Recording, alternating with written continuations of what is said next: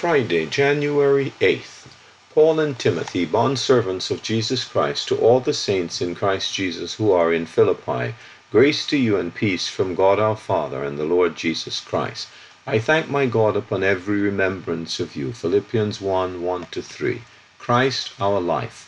Paul had visited Philippi on his second missionary journey when Lydia and the Philippian jailer were the first converts to Christianity, and the first assembly in Europe began there. Now, from a prison in Rome, Paul writes this joy filled letter to these saints so dear to his heart. He takes note of the grace that had reached down to them for now they knew God as their Father, having been brought into this close relationship they had never known before. And now they were enjoying peace with God through the Lord Jesus Christ. This is our precious portion too as children of God. Do we treasure it?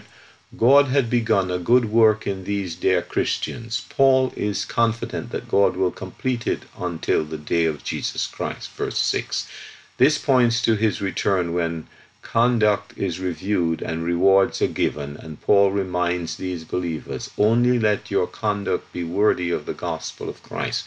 Verse 27 Paul prays that their love may abound, that they would approve excellent things, that they would be sincere without offense, and filled with the fruits of righteousness. Verse 9 to 11. Do we pray that these things would be true in our own lives?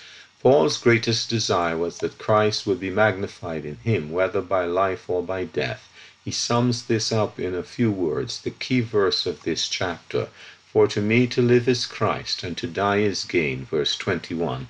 The glorious gospel that Paul preached and the life that he lived in service to the Lord had a dynamic, impelling influence upon Christians in his day and in multitudes since, to spend and be spent for Christ who is our life. Is this the daily desire of my heart and of yours? Jacob Redekop.